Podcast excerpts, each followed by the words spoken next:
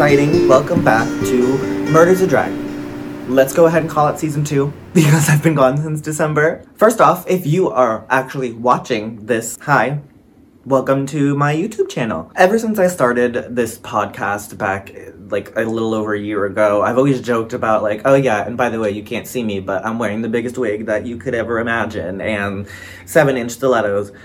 But I kind of wanted that to be a reality rather than just some fantasy that I was talking about with you guys. And I also realized that many people listen to these podcasts or watch videos to relieve stress and anxiety. It builds sometimes from listening to too much murder or watching too many things or researching too much, and sometimes that helps to calm some anxieties because you have some weird sense of preparedness.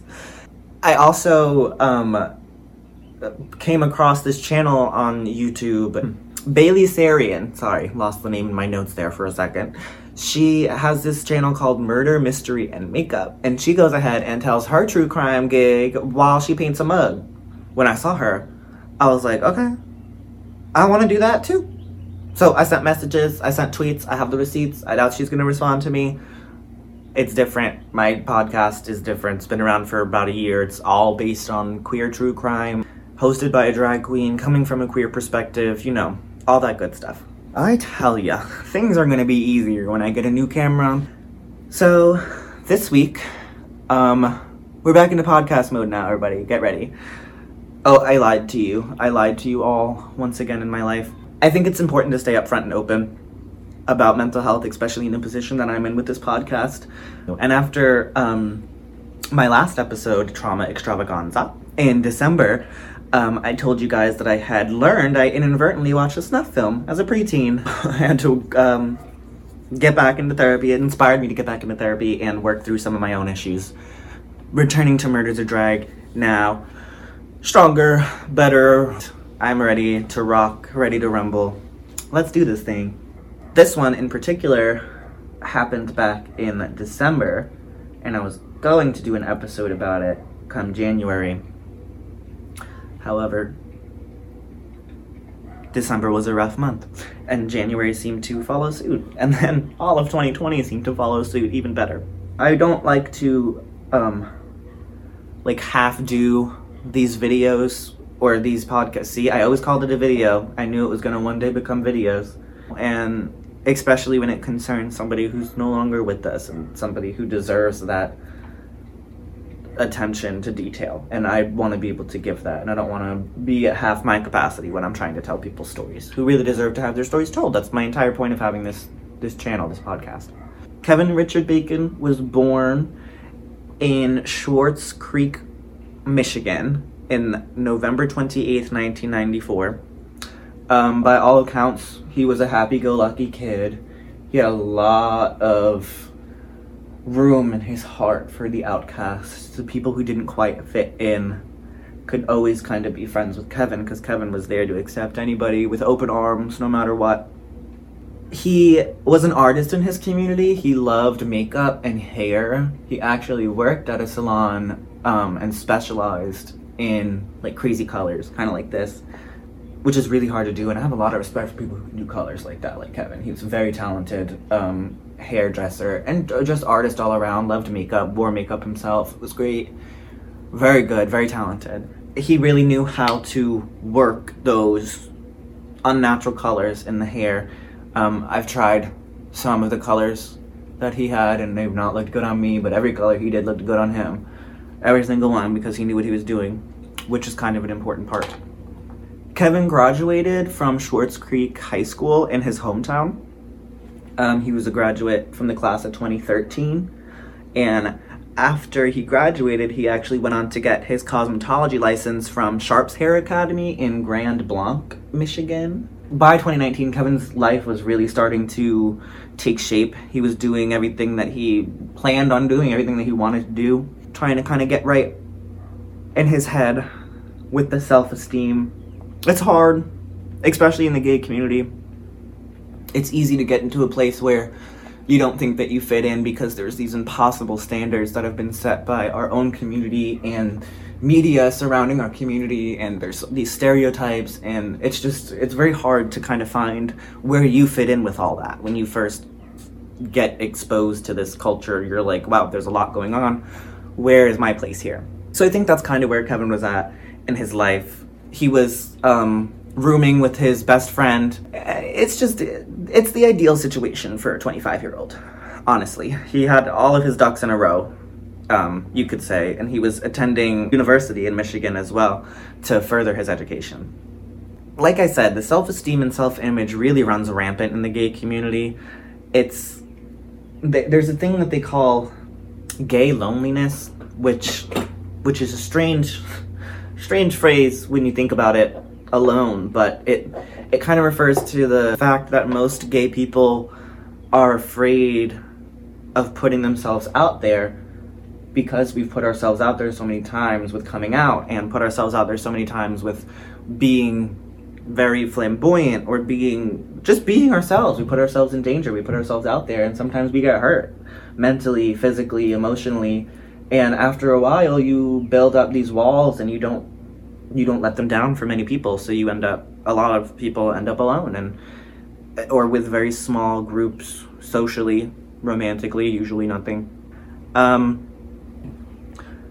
Anyway, according to Kevin's roommate and best friend, Michelle Myers, Kevin struggled to have love for himself for a long time. He he um, had just recently really started with his self affirmation and just trying working really hard to love the skin that he was in. He would get tattoos, very colorful tattoos, to kind of help that to be able to look in the mirror and and see beauty because like i said he was an artist and he loved the colors and loved everything colorful so that was kind of his way of helping himself get out there helping himself out of that dark place like many gay men myself included kevin had an account on Grindr um, and he was just looking for dates looking for hookups what else and in 2019 meets a man this is where the dirtbag mark latunski comes on the scene in 2019 Mark is 50 years old. He's living in Michigan and he's on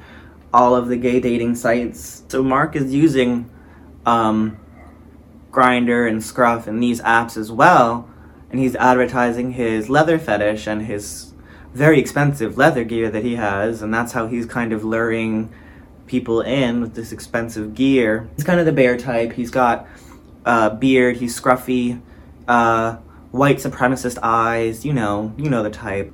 So this Mark character dude barely ever uses his real name and goes by Oilykos Kai Lucas.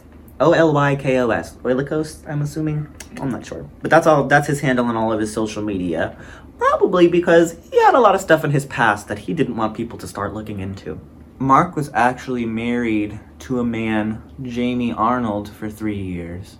Jamie claims that he ultimately left Mark after not being able to take Mark's constantly having men over for sex and, you know, digging up that dirt on him about his ex wife. Speaking of whom, prior to his marriage to Jamie, Mark had been married to a woman with whom he had four children. His wife actually took him to court and charged him with custodial kidnapping of two of his four children, which means he took them without permission. There was no custody set up for him to have. He just took them. He kidnapped them.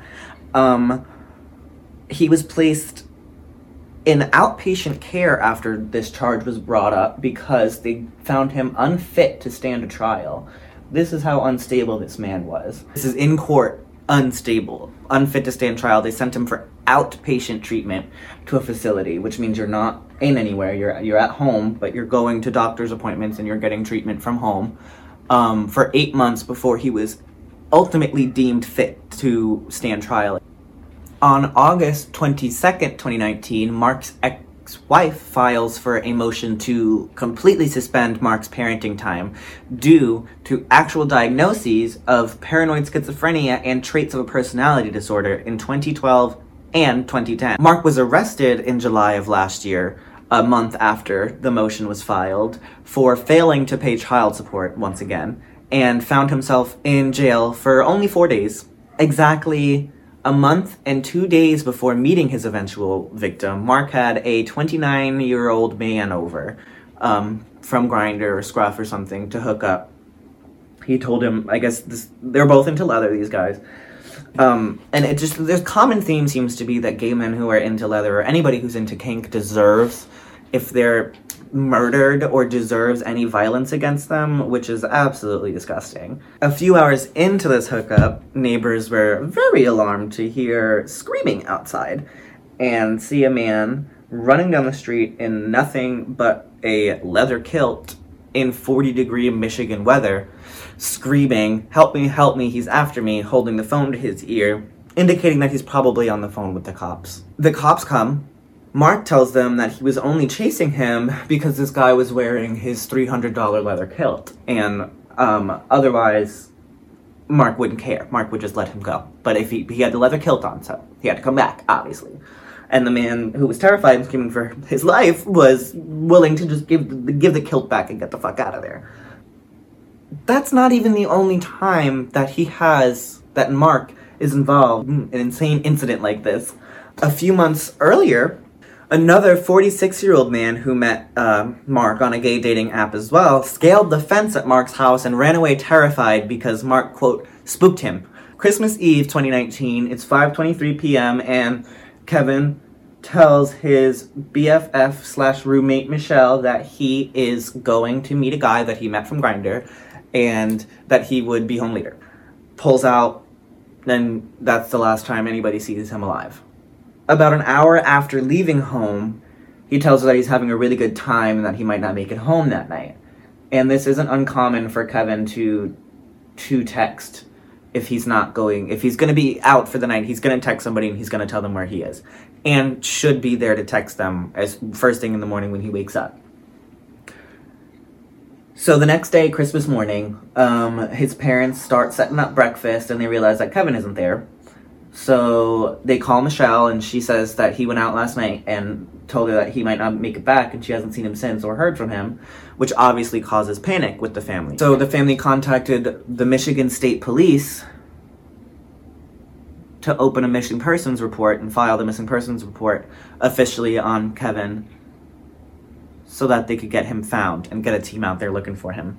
Kevin's car is eventually recovered in the Dollar General parking lot, but what's alarming is that all of his cash, the clothes that he was wearing, and his ID and wallet are in the car. Four days after he was last seen, and three days after he was reported missing, police are led to the home of Mark Latunski from Kevin's Grindr history. They pull up to his house, and it's this deceivingly adorable little bi-level, maybe even a one-story with that has this little like I don't know what it's called, but it reminds me of the thing from Hocus Pocus that's on the top of Max's house where the witches break in. It's not a widow's walk, I almost want to call it a widow's peak because it's on the peak of the roof, but I know that's a hairline, so that's not right. But um, when they ask Mark if they can search it, he surprisingly says yes. And almost immediately, police find a what they put in quotes secret room. So I'm assuming that means it wasn't too secret in the basement, where they find a very gruesome scene, and they find Kevin deceased. So they let his family know and they start the investigation. Later on, police on the scene described what they saw. They found 25 year old Kevin hanging upside down by rope that had been bound around his ankles. Um, Latunski admitted to stabbing Mark once in the back and then cutting his throat, which is assumed to be the cause of death. The slashed throat. Um, and then hung him upside down in that room in his basement. I mean, these truly are just. It sounds like a horror movie. To make matters worse, Mark admitted to the murder and walked police through what he did. We know that he hung him upside down, cut his throat. He then went on to sexually mutilate Kevin and attempt to cannibalize parts of um, Kevin's genitals the small town setting of this murder and and the real close knit community and the shocking, gruesome details of this murder caused it to gain a lot of national attention really quickly. Um, so news stations everywhere were picking up the story and calling it um, the Grindr cannibal case. Kevin's father, Carl, immediately looked into the criminal past of his son's murderer and noticed a pretty disturbing pattern. Mark using the mental health defense and generally dragging things out so long that his charges are dropped. Kevin's parents obviously were grieving this unimaginable loss and this and working through this unimaginable pain and all the while sitting through the trials and the proceedings of Mark and making sure that nothing slips through the radar, which means they were present at the proceeding when Mark once again was deemed unfit to stand trial. However, unlike the other crimes where they've played this waiting game and just waited until the victim eventually drops the charges or gives up on the case before he's deemed fit to stand trial and then trial's declared, you know, either thrown out or declared a mistrial, whatever happens. Murder has no statute of limitations.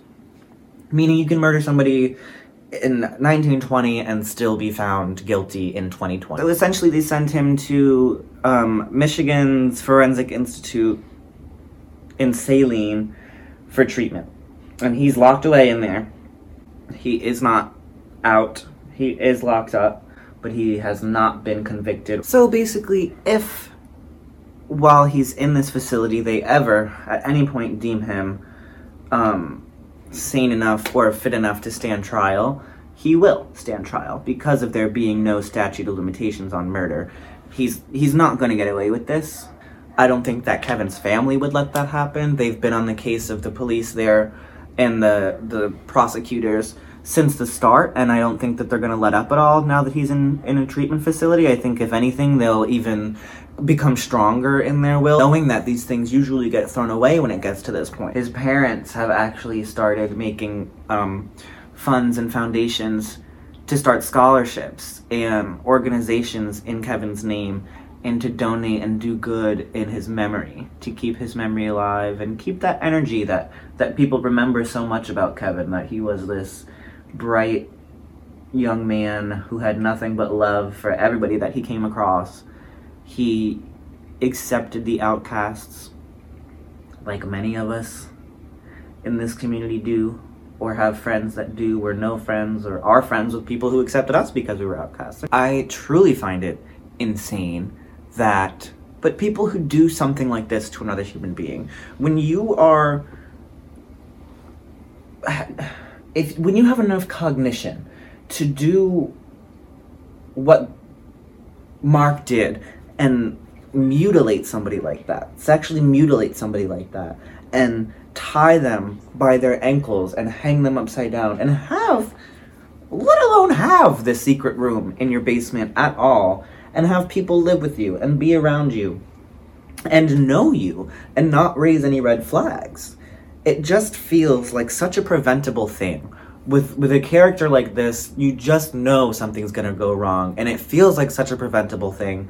But at the end of the day, there's not a whole lot that you can do to arrest him, unless he's in the position of not paying child support or or custodial kidnapping like he was. But people in his life seemed almost scared of him, or I'm not sure if it was fear or pity, if they were if they felt bad for him that he was lonely because he actually went to his husband's friend's house or his husband's house who had friends over because mind you they're not divorced and they weren't divorced. Um, it's his current husband. They haven't gotten divorced yet still. He goes over to his friend's house christmas day which is only a few hours after he's brutally murdered and partially dismembered a person on christmas eve nonetheless. And he decides, yeah, he's gonna go over to his husband's and see some friends for Christmas. And he gets he drives there, he makes it there on his own. Um, and his husband reports nothing out of the ordinary. He didn't seem strange. Didn't nothing was off. I think when a lot of people hear the old see something, say something adage, they feel like they're being blamed for not saying something, which isn't really the case.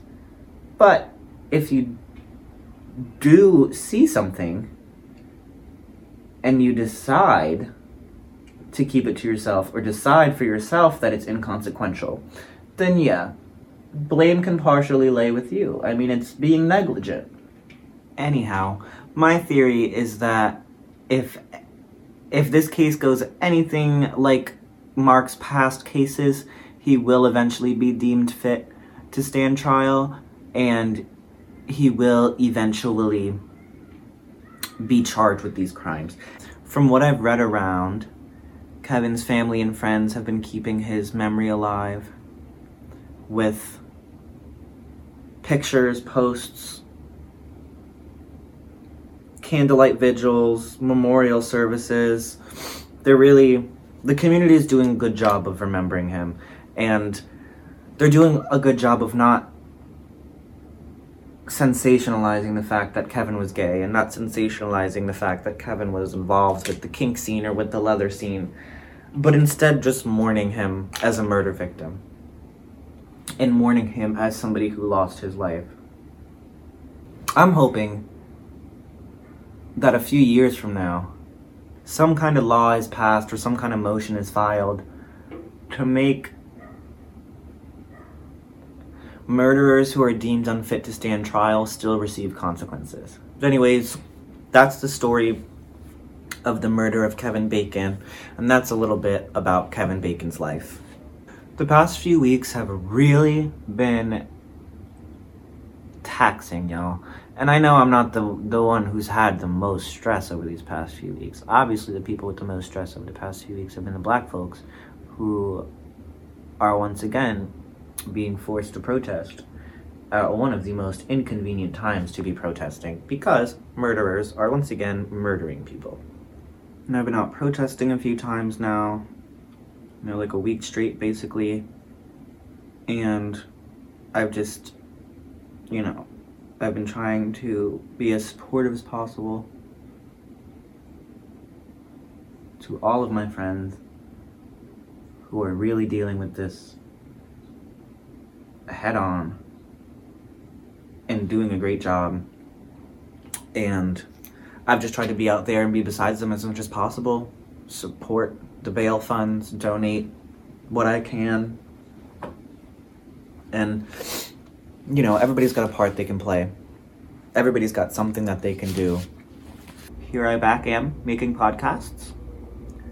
I'm trying to clean up my language a little bit so that I can follow YouTube's ad standards. I almost forgot blush. I mean, we need this contour to be Shrek level contour. I mean, big donkey contour. Garbage. Garbage person. I'm a garbage person doing garbage things. I'm so sorry.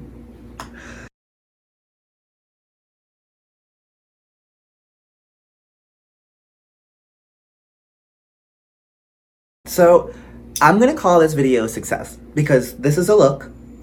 Um, pointers for next time. Choose a makeup look before I start filming. Do not put nail gloves on before unbuttoning a shirt. And three is maybe don't look like this next time. maybe do a little a little bit better. I gotta work on a few things. Podcasters, you might hear a little bit of filler. Things might sound a little dragged out this time. That is a 100% because I'm trying to sync up my storytelling time with my makeup and getting ready time, which should should be good. I think I think I've got a good form, a good a good amount of time in this episode. I'm so glad I'm doing videos now. So I will see you guys with better equipment next time, hopefully.